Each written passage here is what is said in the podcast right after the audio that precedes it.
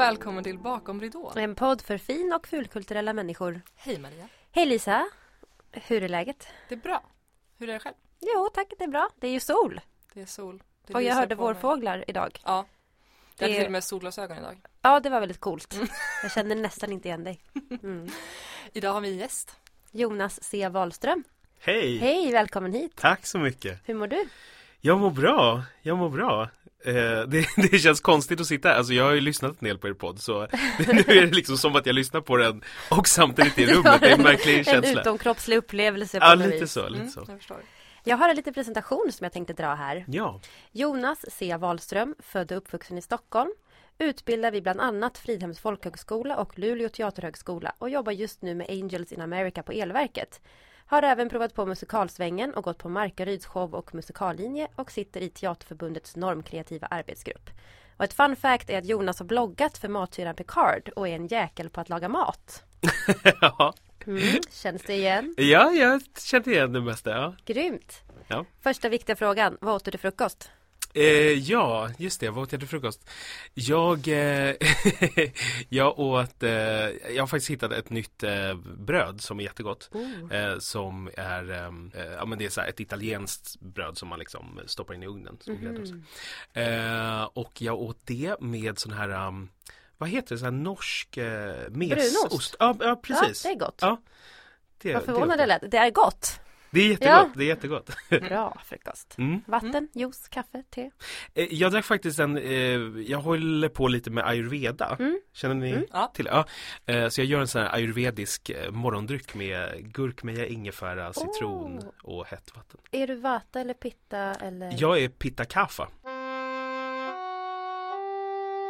Hur började hela den här teatershowsvängen för dig? Ja du, hur började det? Eh, alltså det är väl, alltså vissa personer sådär som man hör har ju en väldigt så här, tydlig så här, ja men då upptäckte jag det eller sådär. Och riktigt så var det inte för mig, eller det känns som att jag liksom alltid har varit i det här på något sätt så. Eh, och min, min morfar var skådespelare. Eh, men han, han dog när jag var väldigt, jag var bara eh, tre, fyra år liksom. Så jag, jag minns inte honom direkt sådär. Eh, men och sen så min mormor har, har jobbat jättemycket på teatrar bakom scenen och sådär. Så jag har eh, jag har ändå på något sätt ja, men vuxit upp i den miljön liksom och sådär. Och eh, när jag var sex år så började jag på vår teater i en sån här barnteatergrupp liksom. Ja, och, och det var bara så här, jag vet inte, det har, det har känts självklart från Mm. början liksom. Ehm, ja, mm. Har du haft perioder då du har funderat på att jobba med någonting annat? Eller liksom tvivlat på om det här är den vägen du ska gå? Ja. nu, nu går vi in på det, eh, det hårda här direkt. Nej men alltså det, som sagt jag började då väldigt liksom ung. Och eh, har, ja men det blev väldigt så här liksom, jag spelade i olika teatergrupper när jag var liten, i barndomen, tonåren. Eh, jag gick eh, teatergymnasium och innan dess åkte jag på teaterkollon, det var bara så här teater, teater, teater liksom. Och ehm, ja men och det här alltid känns helt, självklart helt rätt och sådär. Och sen så blev det olika, jag började jobba lite liksom grann som skådespelare och sen gick jag Friden då som du sa, den här folkhögskolan och eh, ja, sen vidareutbildade mig och gjort massa olika saker och sådär. Eh, men sen så var det faktiskt eh, förra året, för ja men ganska precis ett år sedan, förra våren, så hamnade jag i en väldigt eh, en väldigt jobbig period av mitt liv. Eh, och då eh, då var det liksom ja, men då, då började jag ifrågasätta allt kan man säga. Och, eh, och då för första gången i liksom mitt då 28-åriga liv så, så tänkte jag att så här nej men jag, jag ska inte jobba med det här. Eh, eller jag, jag, jag kan inte, jag vill inte, jag klarar inte. Och, um, och det var, och då, då hade jag liksom haft, ja men liksom flera månader av, av väldigt dåligt mående och mycket ångest och sådär. Och när jag, när jag på något sätt kom till den punkten, eller att, att, att det så här gick upp för mig att jag behöver inte jobba med det här. Alltså, Nej. det, Nej men det finns massa andra grejer att göra. Ja men precis och att inte att det hade liksom känts som något tvång eller så innan men, men att det hade bara varit så här, ja men det är det här jag ska göra, det känns helt rätt och så. Eh, och sen, och det, jag menar att jobba med skådespeleri och scenkonst och så, det kan ju vara helt, helt magiskt. Men det är ju också väldigt krävande. Mm. Eh, och när man då av olika anledningar inte känner att man klarar av det att då på något sätt se att så här, det finns alternativ. Eh, det, det, var liksom, det, var en det var en jättekonstig upplevelse men också otroligt befriande liksom. Att jag ja, gick runt där hemma och liksom så här, ja men okej, vad, vad, ska jag, vad ska jag göra istället liksom? Mm. och så. Ehm, Kändes det skrämmande att hitta massa andra grejer eller var det liksom eh, Missförstå mig rätt, man kan ju, många som byter bana har väl uttryckt att de kände som att de gav upp först liksom. Mm. Men du kanske snarare kände som att det fanns andra möjligheter Ja men precis, Mm. precis. För, för som, som det där som ni frågade då liksom så här, när upptäckte du teatern och så här. Jag, jag har väl aldrig riktigt känt att så här, att jag har upptäckt eller valt eller alltså det, det kändes typ som att jag föddes med det liksom. Mm. Eh, och att så här, och sen har jag haft sommarjobb och andra grejer och då har ju det liksom känts helt Alltså värdelöst i jämförelse. Så här. Det är klart att jag ska stå på scen. Alltså, så här, det är så.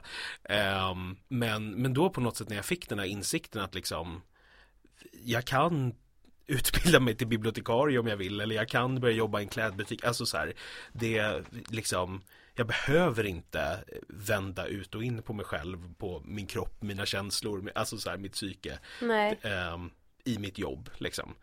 Det, det, ja, det kändes bara som en stor befrielse. Och, eh, och jag tror att också sen att jag liksom kom till den insikten gjorde sen att jag ehm, hittade tillbaka till lusten så småningom. Den här perioden, var den alltså i slutet av scenskolan? Det beror på hur man ser det. Okej, gick För- du på scenskolan när den här perioden var? Ja, eh, det gjorde jag. Men jag har ju hoppat av scenskolan. Stoppa pressen. det,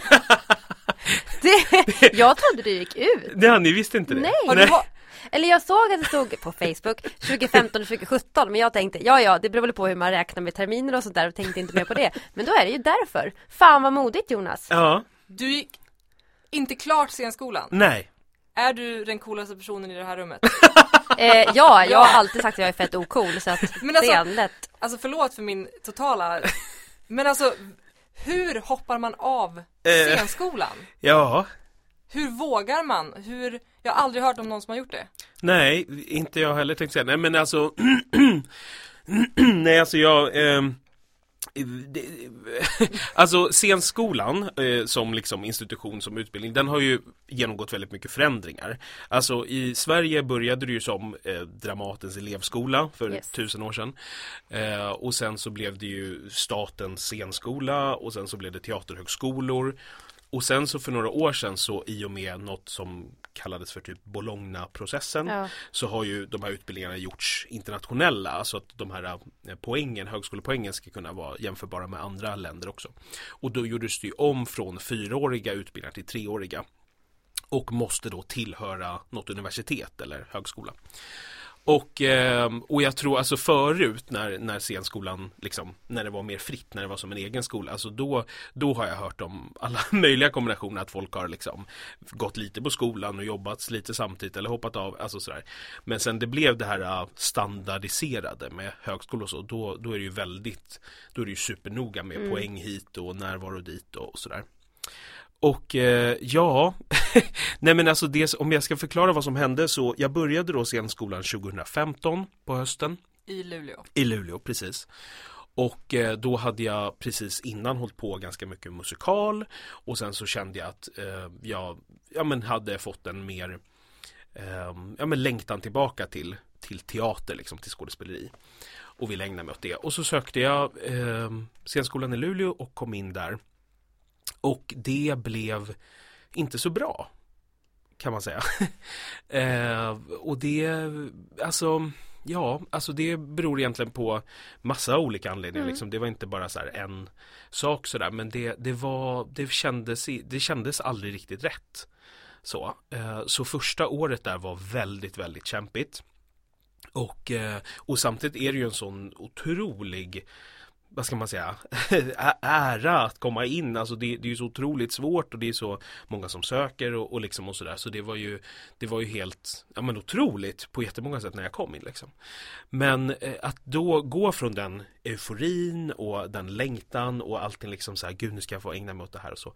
Och sen så ja, hamna i den, vad ska jag säga, besvikelsen eller liksom, nej men gud det blev så här. Mm. Eh, det, det, det var en, det blev en otrolig liksom inre konflikt i mig. Jag la du det på dig själv liksom, att det var ditt fel att det inte blev som du skulle, det skulle, tänkte du, eller? Nej, eller liksom, eller det var ju ingens liksom fel eller Nej, så här, varken mitt såklart. eller någon annan. Alltså, utan det, det såg jag mer som en kombination av faktorer. Mm. Eh, men att det blev ju, för att jag, jag har på något sätt alltid varit väldigt så här Ja men haft stark kontakt med, med min, vad ska man säga, intuition, magkänsla, mitt hjärta och sådär. Eh, jag, jag har mycket mer eller jag drivs mycket mer av den kontakten än vad liksom min hjärna säger. Mm. Eh, så, så jag kände ju otroligt starkt i mig, alltså ganska tidigt liksom att så här på utbildningen då att det här är, det här är inte bra, det här är inte rätt liksom. Eh, men det var ju, det fanns ju inte i pff, min vildaste fantasi att hoppa av. Alltså Nej. det var ju så här, det, det- nu är jag ju här och jag ska ju gå här såklart liksom. Men eh, istället blev det då väldigt mycket och det var liksom inte, det var inte bara som att jag var den enda som inte trivdes utan det var mycket problem liksom bland i klassen och lärarna och på olika sätt och sådär. Och eh, jag försökte ja, verkligen kämpa för att få det att funka liksom på alla möjliga olika sätt. Men det, det blev, alltså det där första året, det blev mycket mer kamp än vad det blev utbildning. Ja. Det var liksom, det var bara så här, äh, ja, det kändes som att det var mer krismöten än lektionstimmar ungefär. Vad kämpade du emot? Eller liksom vad, var, vad bestod krisen av? Alltså vad som var det problematiska menar du? Ja, Eh, ja, alltså, det var, det, alltså, eller varför jag inte trivdes här, det var ju en kombination av att jag trivdes inte liksom på den orten, jag trivdes inte i klassen, alltså i gruppsammansättningen, det, alltså så.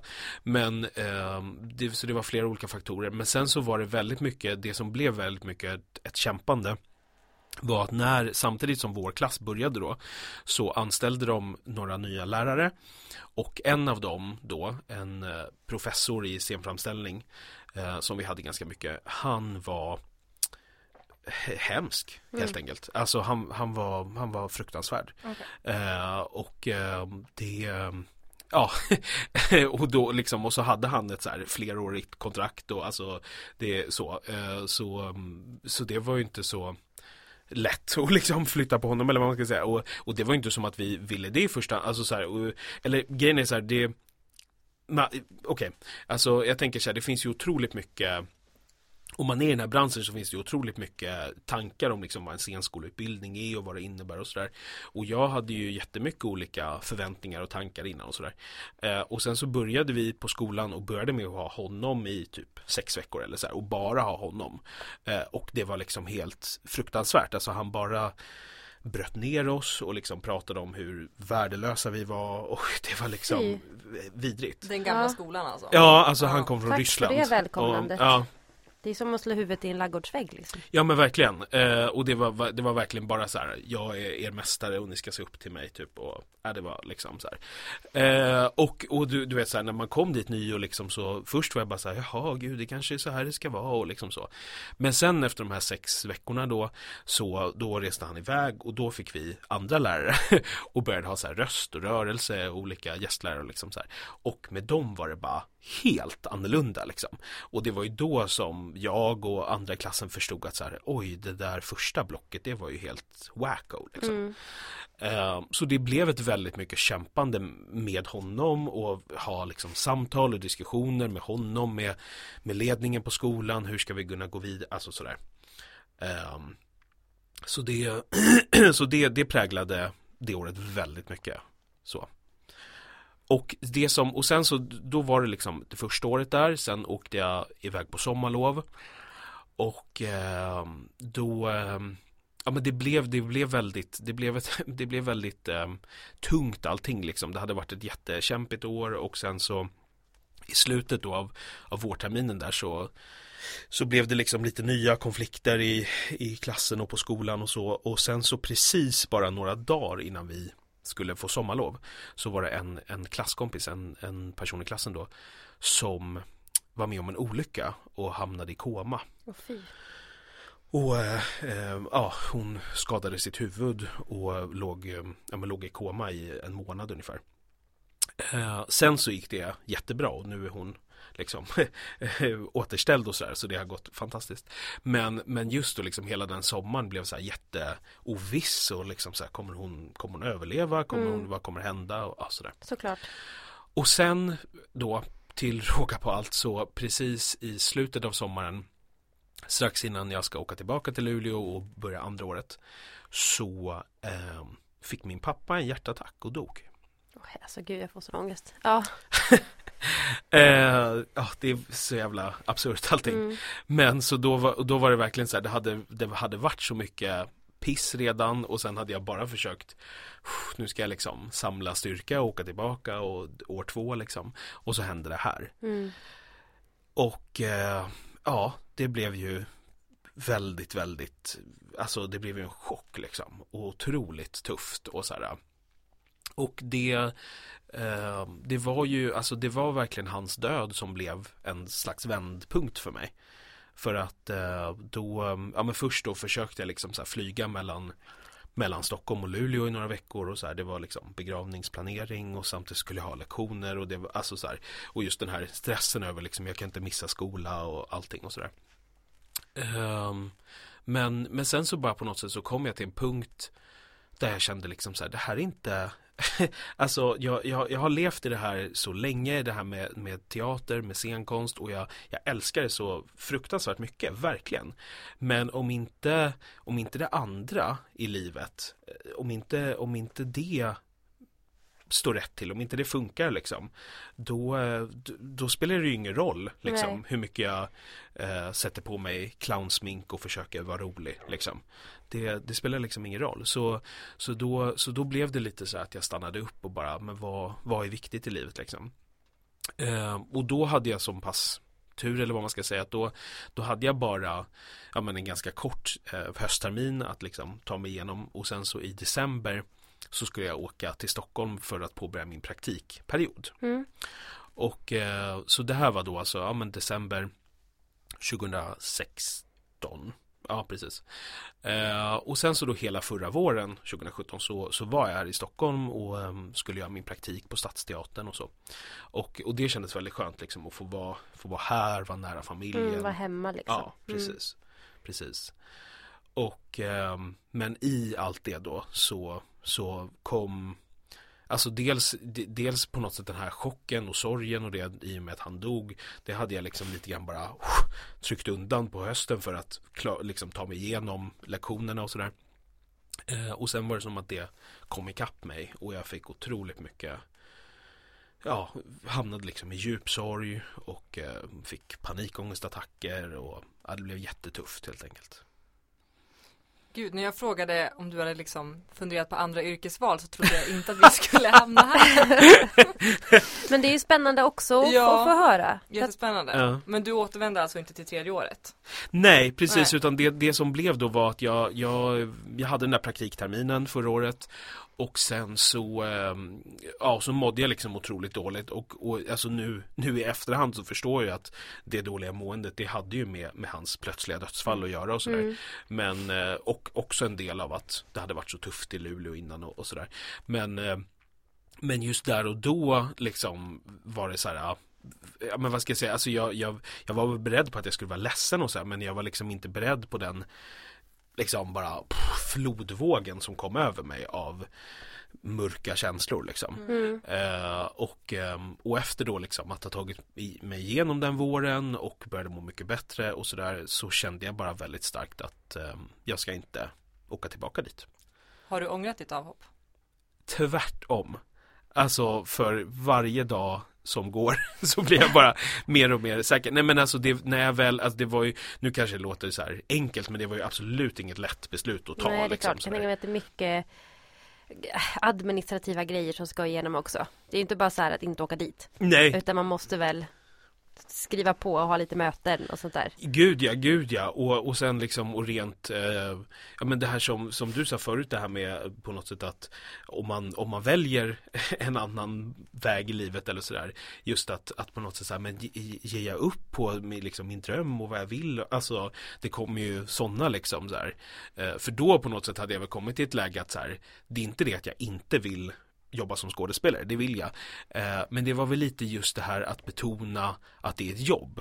Ja. Att det hade varit så otroligt mycket hela mitt liv innan. Och att på något sätt så här, jag vill jobba med det här men jag vill också prioritera andra delar i livet. Exakt, jag vill inte göra det på bekostnad av allt annat. Nej. Nej. Vilket så många gör. Ja, Mm. Hela det, tiden. det känns som att Mm. man har försökat hur mycket som helst liksom, redan. Var du rädd för att ett avhopp från, från Teaterhögskolan skulle vara liksom career suicide? Nej, eh, och varför jag liksom, det, det var ju några som, när jag liksom, när det här hände och jag pratade med mina vänner och, och de liksom så här, men hur tänker du då med jobb och sådär. Men det var just det på något sätt att jag hade, när jag hade kommit till den här insikten att så här, det är inte, alltså karriären eller liksom skådespeleriet eller så här, det är inte det som är livet. Det är liksom en liten, liten del av det. En underbar del som jag har stor passion för, men det finns också massa annat. Och då blev det inte så viktigt. Alltså då blev det inte liksom så här, jag, må, jag måste jobba som skådespelare, jag måste, alltså sådär. Utan då blev det liksom så här, är det meant to be så är det meant to be. Men eh, annars så, så här, jag kanske ska göra något annat och då är jag öppen för de möjligheterna liksom. Men vad skriver du på ditt CV? Skriver du så här halvfärdig på scenskolan?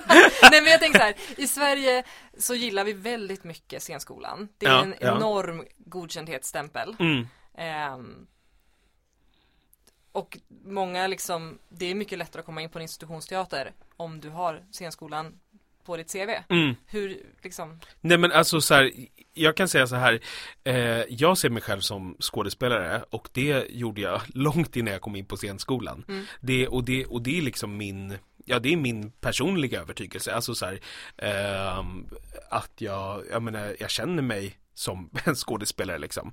Eh, och att det där, ja men jag, alltså, jag har aldrig haft särskilt mycket så här, ja men vad ska jag säga, så här, respekt eller vördnad för liksom institutioner och myndigheter, alltså liksom och sådär och alltså redan från, ja, men från grundskolan och gymnasiet, alltså när, när man skulle få betyg och folk var liksom så här, åh jag måste få det, alltså så här, jag har alltid varit med så här, nej men det jag känner att jag kan, det kan jag, alltså så här, jag bryr mig inte om vad någon lärare säger, alltså så himla Liksom.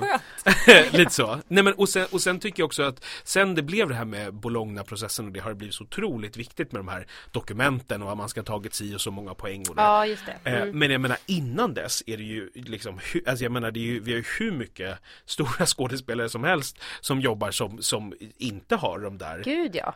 poängen liksom. Och, och sen om man tittar liksom i filmvärlden, där är det ju mycket mer vanligt än, än i liksom scenkonstvärlden eh, att man jobbar som skådespelare och inte har gått någon utbildning alls. Absolut. Så, det, så jag tycker liksom så här, papper och stämplar, whatever. Alltså, Ja, alltså det är ju lite det här att, för det sa en danslärare till mig en gång, men jag bara, men jag är ingen dansare. Hon bara, men Marie vad fan, du dansar ju.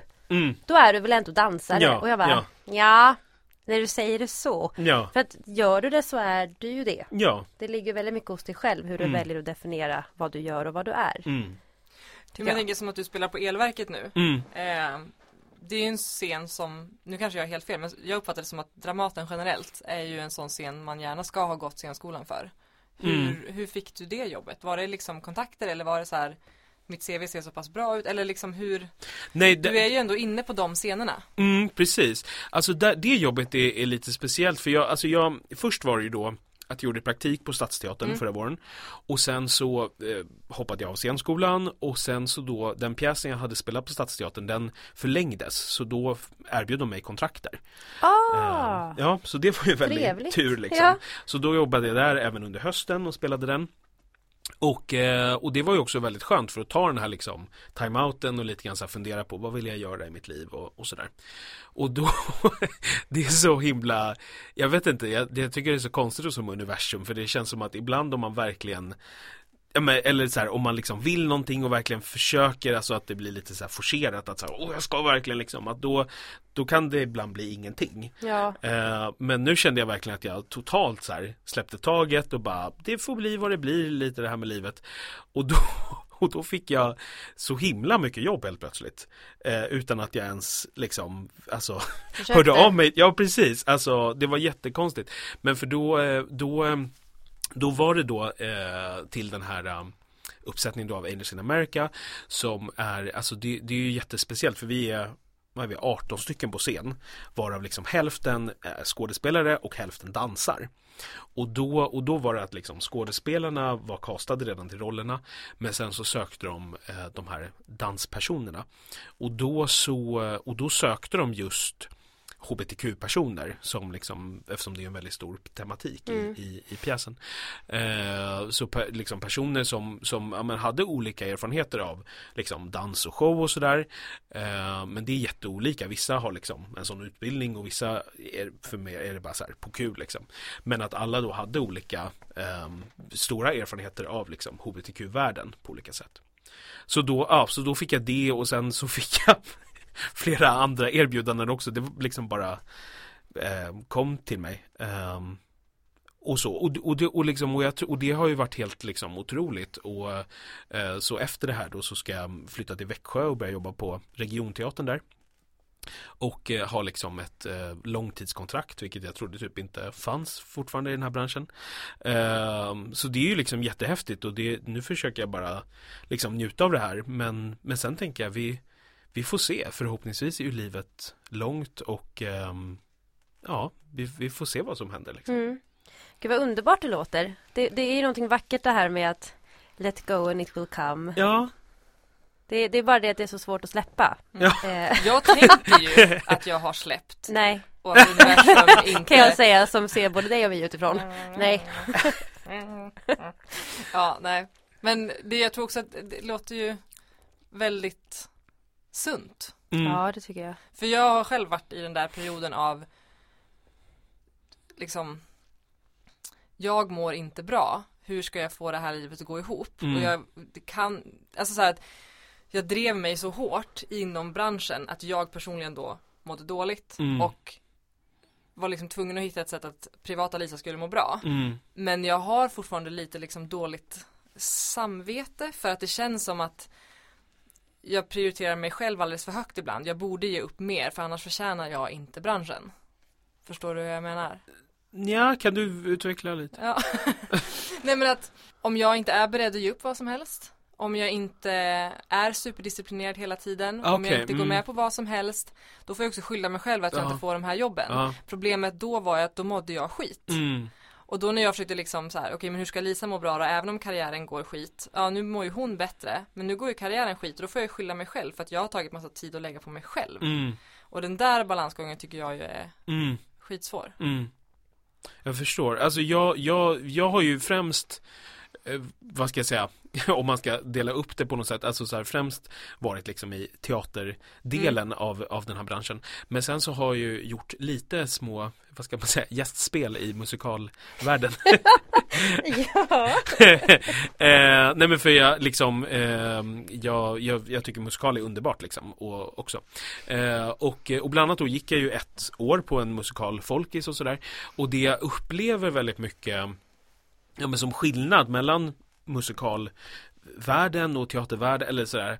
Eh, ja men är på något sätt att det är, att det är så mycket mer ja men så här, disciplin och regler och krav liksom i, från musikalhållet. Vilk, vilket jag på något, jag tänker så här, det, det är också logiskt Det för är en trestegsraket. Liksom. Ja men precis Mm. och, att, och att där handlar det också väldigt mycket om teknik Alltså liksom dansteknik, sångteknik Ja men just inom dans och sång som inte är i skådespeleri Alltså så här, det är ju inte På samma sätt. Nej men precis, Nej. Man, man kan ju verkligen öva liksom på sina piruetter eller liksom öva på sina toner Men det är ju inte på samma sätt att så här, liksom så här, ah, nu ska jag gå och öva på mina monologer och slipa på Alltså, Nu går jag över på min, eh, att prata på rim. Att prata på vers. ja men det, det är inte på samma sätt liksom eh, Man kan ju, man kan ju liksom Jag tänker man kan ju mäta eh, sin utveckling på ett annat sätt inom just dans och sång Definitivt. Ja, och man kan alltid sjunga en låt man inte klarar av och känna sig sämst. Mm. Absolut. Men jag är lite nyfiken på det här med audition just För skådisar. Ja, Mm. för att jag, det funkar ju inte på samma sätt såklart för att det är två helt olika yrken. Men dels så är det min uppfattning att det inte är lika självklart att det är audition för jobb skådespelarjobb på samma sätt som det är för musikal. Nej. Och att det finns färre audition. Just den här i Växjö som var Mm. utlyst vet jag. Det kändes som lite av ett unikum. Mm. Att de bara, hej vi har audition, kom hit. Mm. För att det, det, det finns inte liksom. Nej. Nej men verkligen, nej men alltså i, i andra länder, alltså vad jag har hört och sådär i USA och England och sådär, där, är det ju mycket mer, vad ska jag säga, likvärdigt mellan musikal och teater och, och mycket auditionkultur och sådär. Men i Sverige vad det gäller audition för skådespelare, det har ju främst varit inom filmbranschen. Ja, då Inte går man ju på en casting. Ja men precis, men inte så mycket för, för scen, eller det är ju extremt ovanligt verkligen. Eh, då har det ju mer handlat om, och det är väl för, ja, ja, jag vet inte varför, men mycket tänker jag för att det liksom är eller har varit en så liten bransch, att så här, man känner till typ alla liksom. Mm. Ehm, eller castare och regissörer tror väl att de gör det i alla fall. Eh, typ. Ankdammen liksom. Ja men precis. Ehm, men det där, det där håller ju lite på att förändras upplever jag. Mm, jo det känns så. Ja. Och det känns också som att ehm, eh, vad ska man säga, att yrkesgrupperna går in lite mer i varandra. Mm, Just eftersom Angels in America till exempel som har väldigt mycket dans Mm. i sin. mm, Det känns som att man mörsar samman allting. mm. Mm. Både på gott och ont men Mm. det, det ger ju en extrem bredd i vilka yrken man kan söka. Ja, Vilket är väldigt skönt. ja. Tycker jag. Gud ja, Mm. gud ja. Men och, och, och till exempel, jag pratade med någon kompis förut om det, att det är ju så sjukt, alltså det är ju så otroligt en liksom otroligt lång process för att komma in på scenskolan. Alltså det är ju, man gör ju prov i typ ett halvår. Ja. Alltså det är så många steg. Eh, och liksom, och det, det är ju liksom monologer, monologer, monologer och grupparbeten och improvisation och röst och rörelse och sång och alltså det är ju hur mycket som helst. Eh, och att det att det, det, det, det är så himla, vad ska jag säga, ehm, det det är så himla ologiskt eller på något sätt att för det, för det för sen för skådespelare då så känns det inte som att varken att utbildningen eller liksom branschen ser ut så. Alltså det, det, det är liksom att man får genomgå så otroligt mycket test för att liksom så här, är du värd i den här utbildningen? ja och det är ju så att så alla som går vidare från första provet kan ju i princip jobba som skådisar. Mm. Ja, Och ja. alltså även de som inte går vidare. ja, ja. För att det säger ju egentligen ingenting om din kapacitet, vilket man ofta tror. Att Mm. nej, jag kan inte vidare, jag kan inte göra det här. Jo, det kan du. Det var bara det att de här personerna tyckte att någon annan var mer spännande. Eller att du var för lik någon annan. Det kan Mm. vara vad som helst. Gud ja. Och det är ju skitsvårt, för att som du säger, det ser inte ut så. Nej, nej, nej. Alltså jag, jag kan bara säga att jag, jag var på, vad heter det, ett, ett prov eh, för några år sedan till, till en av skolorna. Eh, då var jag på prov tillsammans, eller samtidigt som Alicia Vikander. Ah, ja, ja. Och det var ju så här liksom, då, ingen av oss gick ju vidare. nej. Eh, men nu har ju hon en Oscar. Ja, ja, precis. It works everybody. Yes. Men, men hur, tips då till den som vill in i mer liksom ren skådespelare. Mm. Hur söker man då jobben? Om de inte ligger ute och det inte är auditions. Mailar man direkt till teatrarna eller försöker man luska fram producenter eller regissörers namn? Eller? Är det bara den som tjatar mest vinner? Eller, liksom, eller går det bara på kontakt och rekommendation? Ja, jag vet inte om jag är rätt person att svara. Nej men alltså, alltså så här, jag tror nu, liksom, nu zoomar jag ut lite grann och inte bara tänker bransch eller sådär. Absolut. Men jag tror väldigt mycket, det jag har liksom kommit fram till i mitt liv eh, är väldigt mycket att Ja men så här, alltså, vad ska jag säga? Nej men att är, liksom, är det meant to be så är det meant to be. Mm. Och att det, jag tänker att det är jättemycket i den här världen, i det här livet som vi inte alls förstår oss på och har någon aning om varför det är som det är liksom. Och det som jag alltid har försökt tänka i mitt liv, både på ett personligt plan och, och liksom yrkesmässigt, är verkligen att så här, ja, men lyssna till, till min intuition, till, till mitt hjärta och liksom sådär. Um, ehm, och just när Ja men så här, liksom när, typ efter att jag hade gått gymnasiet Då var jag verkligen så här, då var jag ganska eh, skoltrött och så var jag bara så här jobbhungrig. Eh, Och då var det verkligen så att liksom så här, ah, jag vill jobba med teater, jag vill göra vad som helst och liksom försökte Typ höra av mig till allt och alla sådär eh, Och så fick jag ju en del napp och sådär men, men då kändes det inte rätt. Alltså så här, för då, då var det var inte helt rätt liksom. Eh, och, där, och där tänker jag att första steget är väl väldigt mycket att känna efter så här, vem, vem, vem är jag, vad vill jag, alltså varför och sådär. Ehm, och sen kanske det är så eh, att man liksom känner så här, men jag är den här typen av artist och jag vill jobba med det här varför vill inte de jobba med mig? Varför får jag inte? Ja. Kan de bara fatta hur fantastisk jag är? Alltså så kan det ju vara en väldigt stor frustration liksom.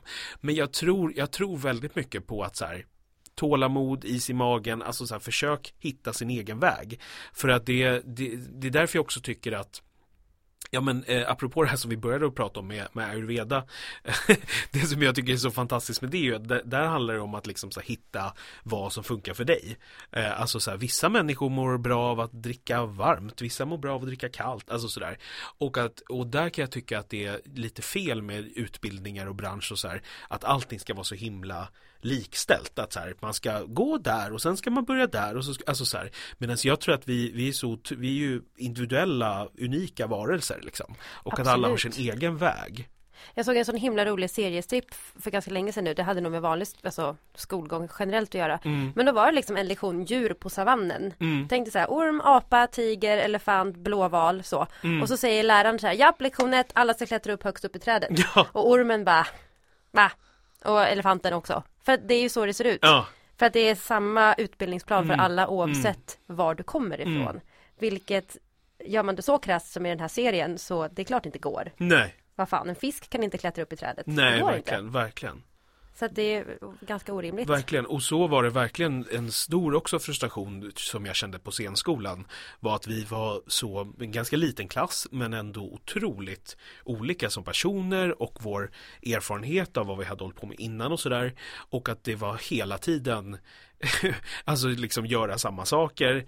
Ehm, och liksom inte på Eh, jag tyckte det var så svårt för liksom när jag har gått folkhögskoleutbildningar tidigare Där har det ju, där där har det varit mycket mer så här jobba liksom i grupp och jobba tillsammans och ta hjälp av varandra och så här. Och, och på scenskolan var det så otroligt mycket mer individfokus, alltså så här fokusera på dig, på din andning, på din bla bla bla, alltså så här. Eh, samtidigt som att det, så liksom till en början var jag verkligen inställd på det. Så här okej nu ska jag verkligen lära känna min kropp, min röst, min bla bla, hur jag funkar och sådär eh, men sen så metoderna som lärarna lärde ut det var liksom så här eh, ja, bara något, vad ska jag säga, eh, alltså det kommer väl säkert från något bra ställe från början, men det, men det kändes otroligt så här allmänt, Mm. liksom, och att det, och att när jag, eh, för jag var verkligen jätte ambitiös i början och liksom ville suga åt mig och ville lära mig och så här. Och då liksom när jag ställde massa frågor så här, ah, men hur ska jag göra med det och hur ska jag tänka på det och alltså då var det, ja men jag vet inte, liksom att jag möttes av lite så här vad ska jag säga, ointresse och liksom så här Nej men läs bara de sidorna och gör som jag säger Alltså, Ja, ja, okej. Ja, så det, jag vet inte, det blev lite krock. Ja och Nu vet jag inte alls om det här var svar på din fråga Men, Jag ville ju att du skulle säga mejla den här personen så får man jobb. ja, Men jag Man- förstår att det inte är så. Nej, man men vill just, ju ha ett sånt svar egentligen mm, nej men för jag minns när jag började liksom i musikalbranschen just det här så förstod jag inte heller hur man fick jobb och sen lärde man sig det att så här, men det Mm. är så här mejlar man och här läggs det ut auditions och sådär. Ja. Så det känner jag att nu börjar, nu kan jag ju som det men just att hur får man komma på en casting? Det är hur svårt som helst för att de Mm. läggs i sällan ut. mm. Att öpp, en öppen casting händer ju två gånger per år. ja, Mm. då är det ju kontakter, men hur får man kontakter? Mm. Det Mm. måste ju också komma någonstans ifrån, Mm. tänker jag. Mm. Ja. Det, kan man inte svara att det är, det är svårt.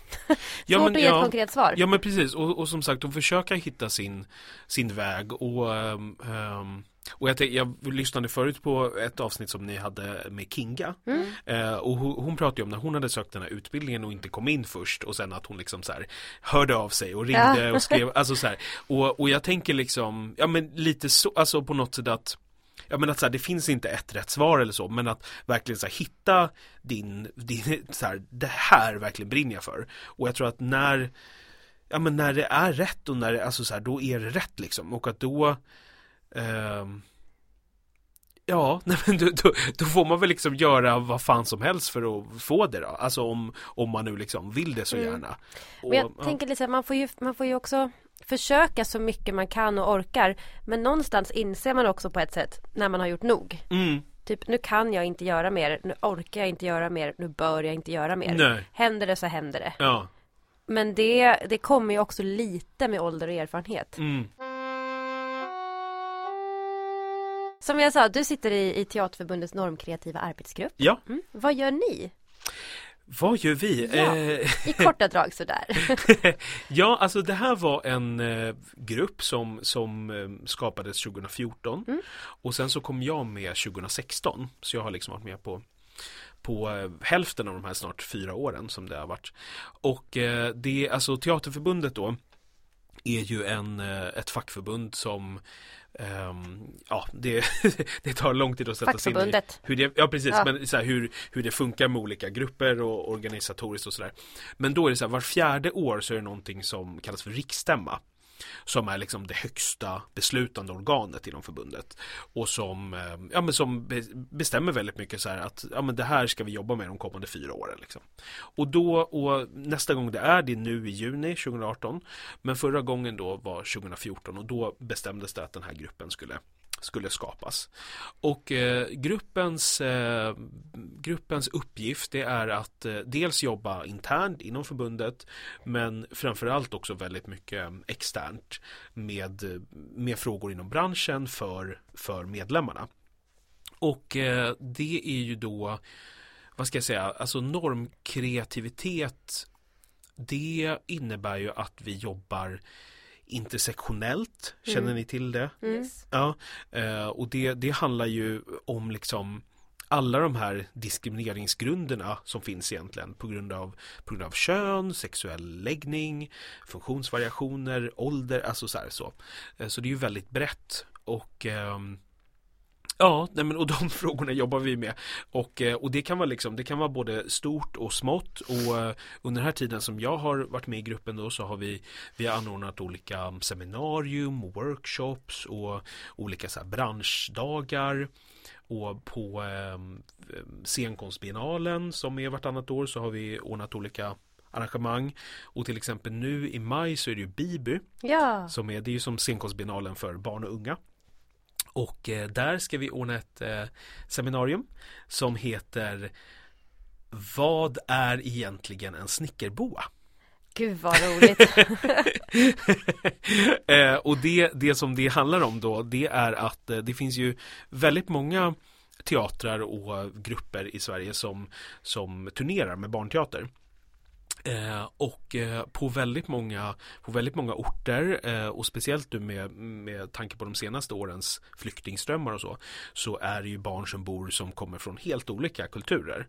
Och eh, hur man egentligen liksom ska tänka då som, som eh, teatergrupp eh, när man, ja, men när man möter barn med helt olika kulturella referenser. Ja. Hur man tar sig an det liksom. Mm.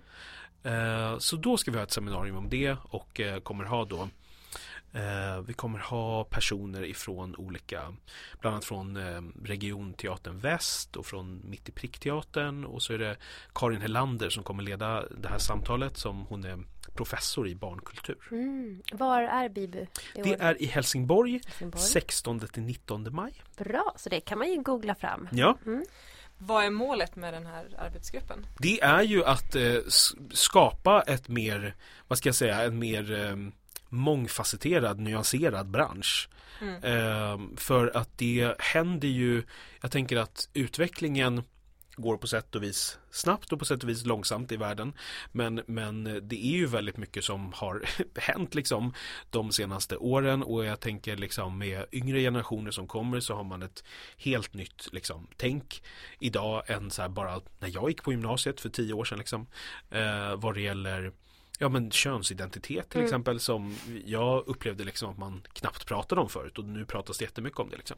Eh, men tyvärr så är vår bransch ganska seg. Ja, den är lite bakåtsträvande. Och Ja, ganska men- normativ. Ja, verkligen. Ja, och ganska tra- väldigt traditionell. Liksom. Ja, Ja, och just casting mycket och så, väldigt så Ja, här. det, det framförallt är liksom. Mm. Ja men också att jag upplever att både i musikal och Mm. mer pjäser så är det så här Vi sätter upp gamla verk Mm, Det ska vara så. Mm, Det står Ja. i verket. Mm, eh, Och att det kan bli väldigt problematiskt Dels för att när får man bryta mot reglerna? Ja när, men exakt. så, Mm, eh, när gör man våld på verket? Mm. Liksom. Precis, Mm. och, men när, när behövs verket uppdateras? För att Ja. vi lever 200 år senare. Ja. Ja, Ehm, och det där är jätteviktigt att, att diskutera. Ja men precis, precis. Jag, jag tycker att det finns jättemycket att göra i branschen och just apropå musikalvärlden eh, så är det ju en annan arbetsgrupp på, inom Teaterförbundet som heter Spark Mm. eh, som, eh, som, vad heter det, som vi inom NKA då, Normkreativa arbetsgruppen, har samarbetat en del med och eh, det finns ju liksom Ja men när, när vi liksom har börjat så här lyfta på locket och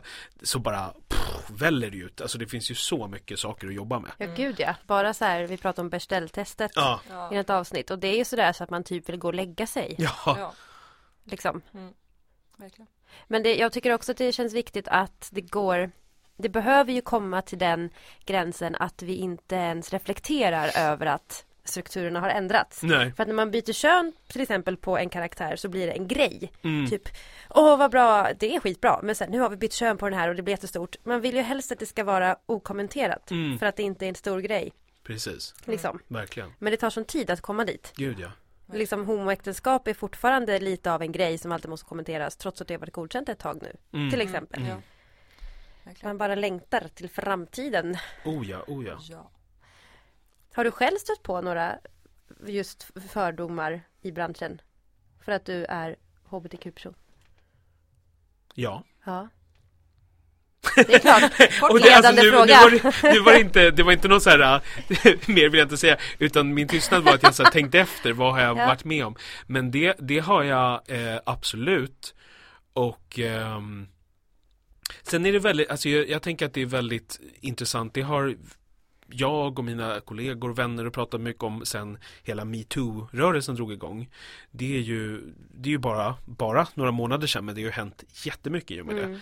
Och jag tycker att det är väldigt så här um, jag tycker att det är väldigt eh, svårt, eller så här, um, vad ska jag säga, dubbelt på något sätt. Jag som identifierar mig som man, ehm, som eh, liksom, vad ska jag säga, jag som hbtq-person så har jag varit med om jättemycket, eller jättemycket, men alltså massa händelser av, av liksom trakasserier och olika saker och sådär.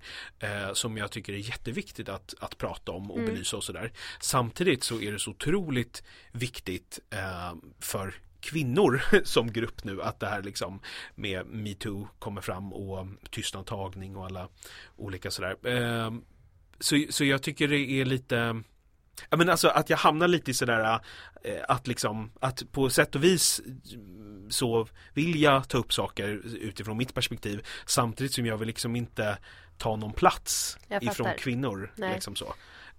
Ja, men det där det är väl också där just det intersektionella perspektivet är Ja. så viktigt. Ja. Att två processer kan pågå samtidigt. Absolut. Två orättvisor kan pågå samtidigt och att Absolut. det inte ska bli liksom en tävling så här, vem är det mest synd om? Nej. Och vi kan bara lägga fokus på just nu kvinnor eller hbtq. Nej. Alltså, Nej. Men jag förstår vad du menar för det blir svårt. Ja. Absolut, alltså generellt, om man nu ska hård generalisera. Är du inte en, en vit medelålders man eller en så här, en vit ganska snygg kvinna som ser ut som idealet Mm. inom citationstecken Mm. så har du stött på fördomar, inte trakasserier kanske men alltid någon form av Gud motgång ja, Mm. gud ja. så fort du bryter lite från normen Gud och ja. jag känner inte en käft som inte bryter eh, lite I vissa lägen kan man ju vara extremt normativ. Ja. Och sen hamnar man i en annan situation där man helt plötsligt är den mest normbrytande i rummet. Mm. exakt Och det blir också lite så här Mm. vad, tudelat.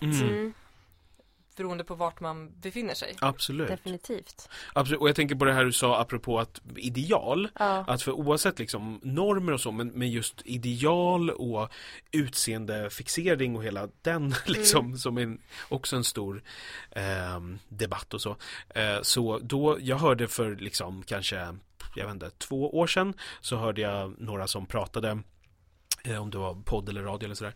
Eh, och som pratade då just om det här med liksom att, eh, ja men utseendehetsen bland liksom, bland kvinnor i vår, i vår, i vår, i vårt samhälle, i vår tid och sådär.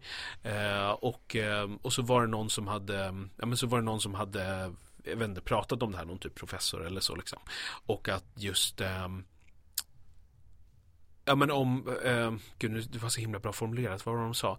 Nej men just att så här att på något sätt, ja men då, då pratar de om så här kroppsideal och bantning och skönhetsingrepp och sånt.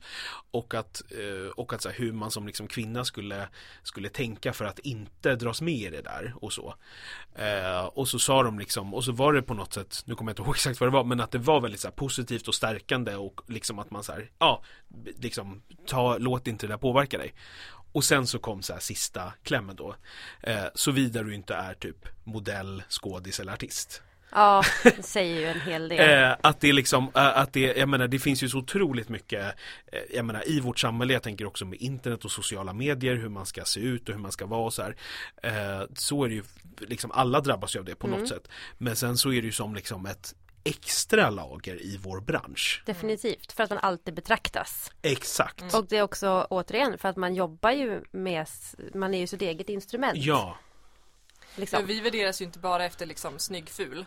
Nej. Eh, utan vi värderas ju också på sätt som är helt, som man kan, så här, jag kan inte göra någonting åt att jag är 1,70 lång. nej. I Nej. vissa lägen kommer folk tycka att jag är för lång, sen är jag för kort och sen så Mm. ser jag ut på något annat sätt. Och det Mm. behöver inte ligga en värdering i det, men det är svårt att bortse från ens utseende. Mm. Precis. För att den, det är alltid i fokus. Mm. Och så Exakt. sitter man och stirrar på sin CV-bild i två timmar och bara Ser jag ut som mig själv? Är jag tillräckligt snygg? Ser jag inbjudande ut? Är jag en person de vill jobba med?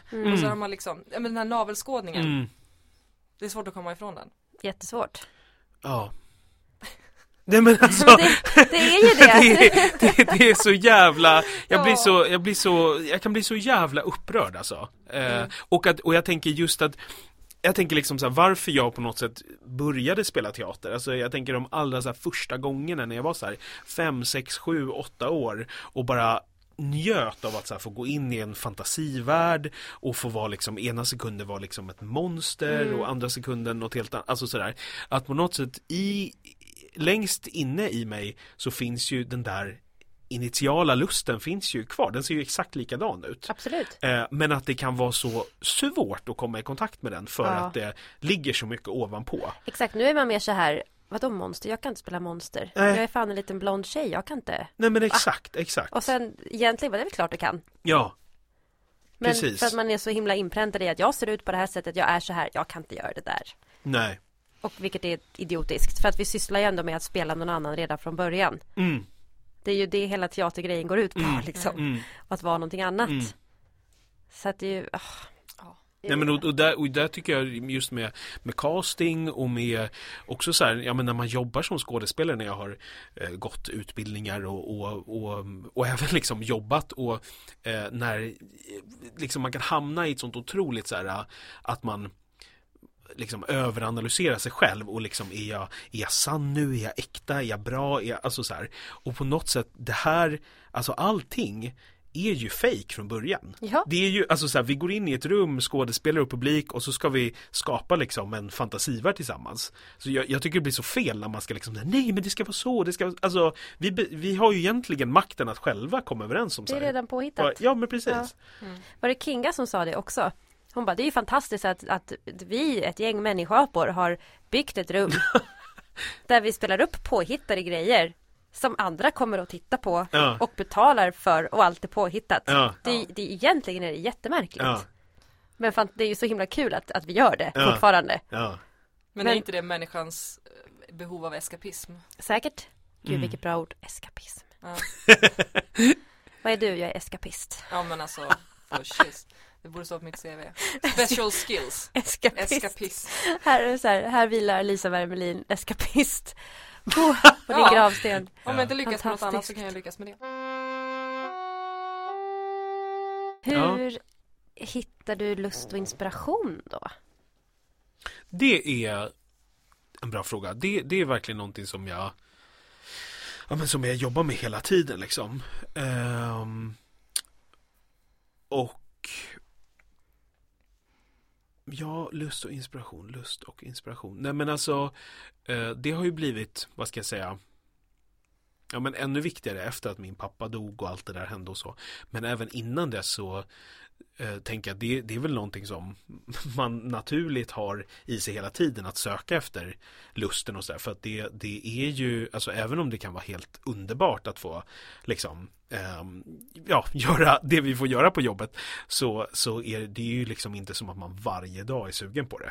Eh, alltså det finns ju massa dagar när man bara snälla kan jag bara få ligga hemma i soffan eller Mm. typ Ja, gå på jobb. bio med en kompis. Ja och men, det är ja, inte alltid kul att jobba. Nej men exakt, och vad heter det Så det är ju någonting man behöver lustinspiration eh, Men där är också så att jag liksom inte har något så här universellt svar utan det är någonting jag hela tiden aktivt liksom söker efter eh, Men jag hade, om jag ska säga liksom en grej så hade jag en fantastisk teaterlärare när jag gick på Fridhem Morgan Andersson som eh, är så, han är sån inspiratör verkligen, helt, helt fantastisk.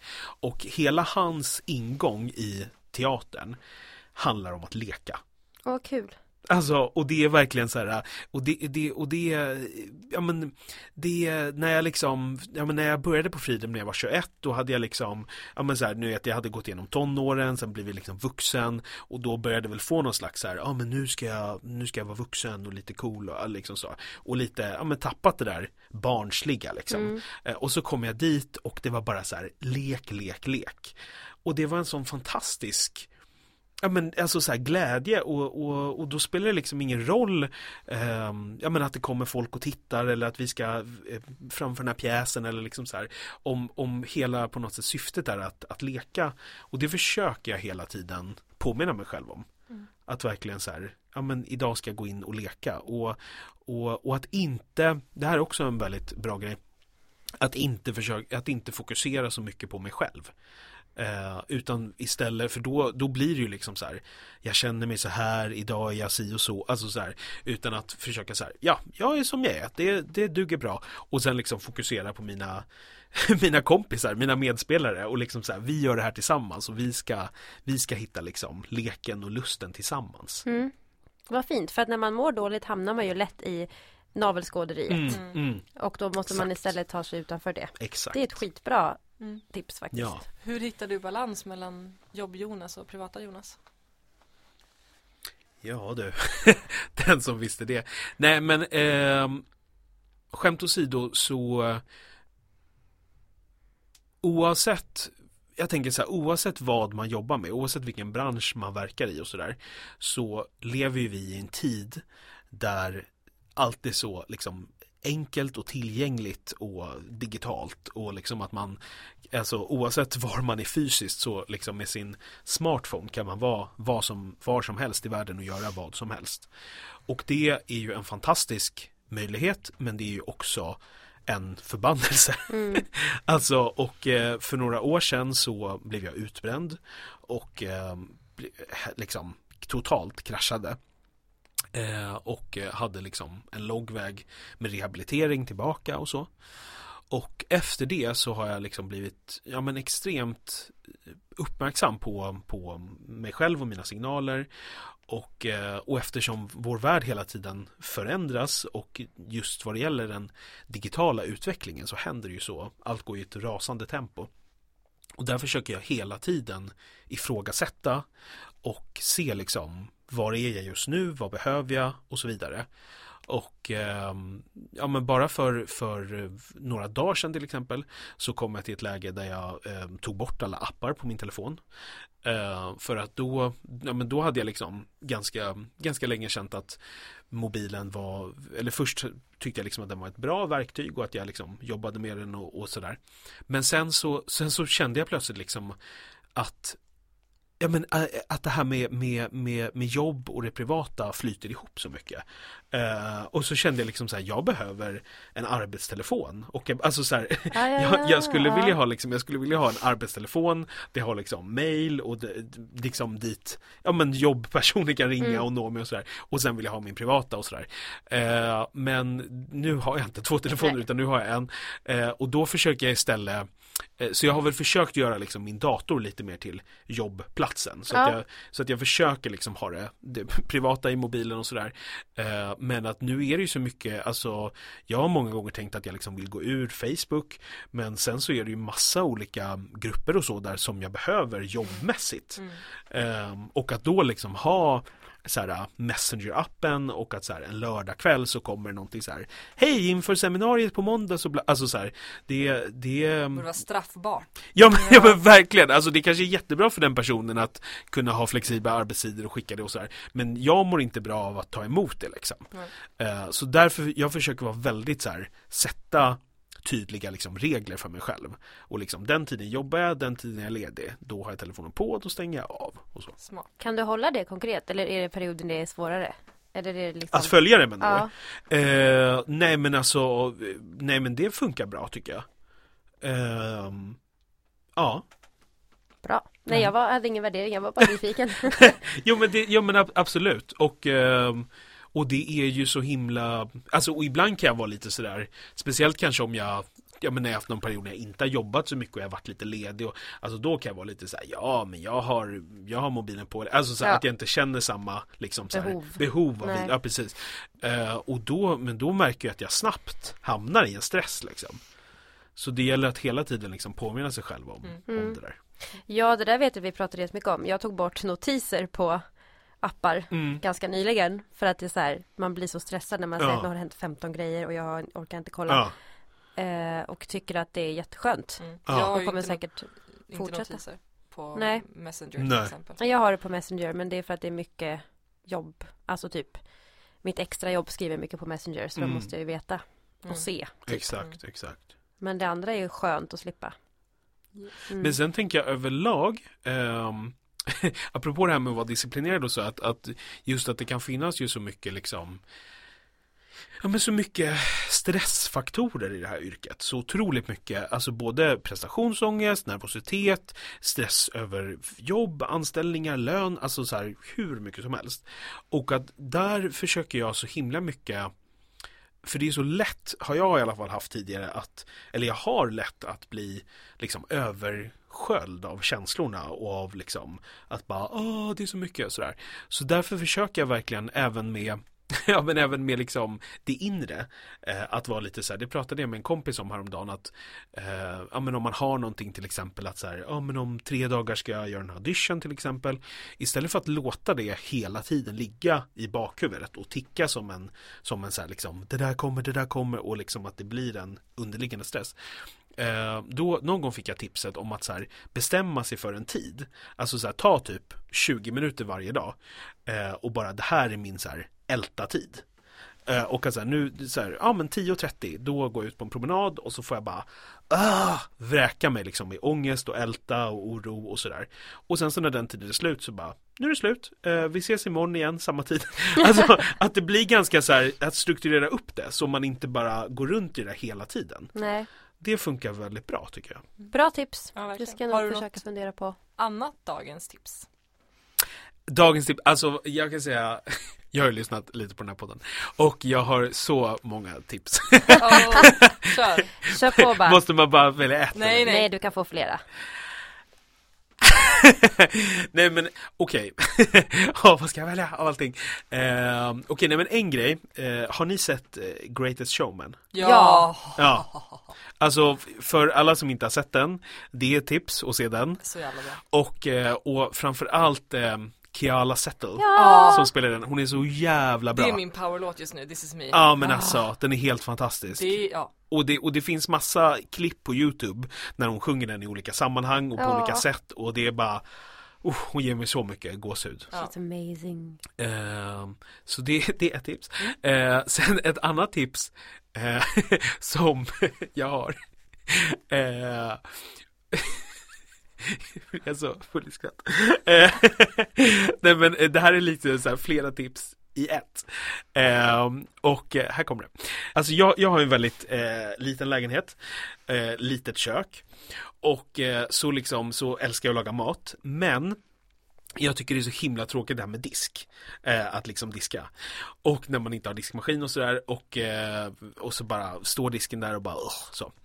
Och, eh, och i väldigt länge, typ flera år, så har jag liksom haft så här diskångest. Att jag liksom varje dag har tänkt så här, åh jag måste diska, jag måste diska. Och så bara så får jag liksom ångest och så blir det ingenting. Sen kom jag på att jag, jag har en diskdag i veckan. Så jag liksom, jag sparar en veckas disk. Och det här kräver ju att man har ganska mycket porslin och så, så att man, men det har jag.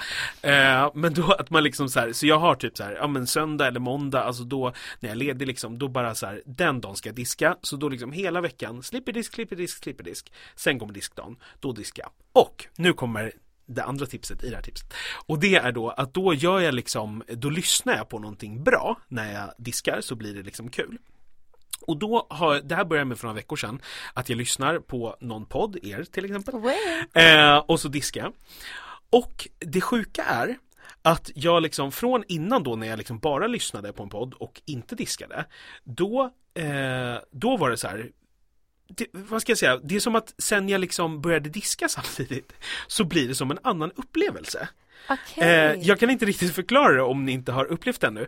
Men, då var det så här, världens längsta tips, ni får klippa det sen. Eh, men då hörde jag en intervju med en skådis eh, på tv som vad heter hon berättade om att hon och hennes man, de lägger så här pussel, ett så här stort pussel och lyssnar på ljudböcker samtidigt.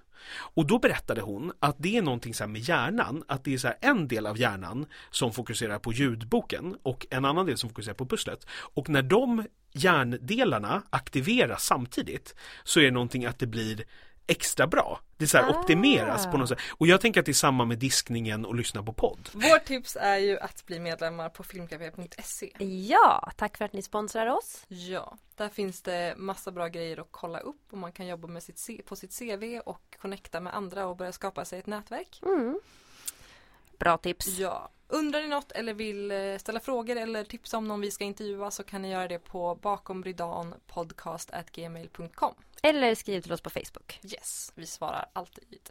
Yes. Tack för att du kom Jonas. Tack så mycket! Tack. Jättekul. Vi hörs nästa vecka. Ja. Hej då! Hejdå!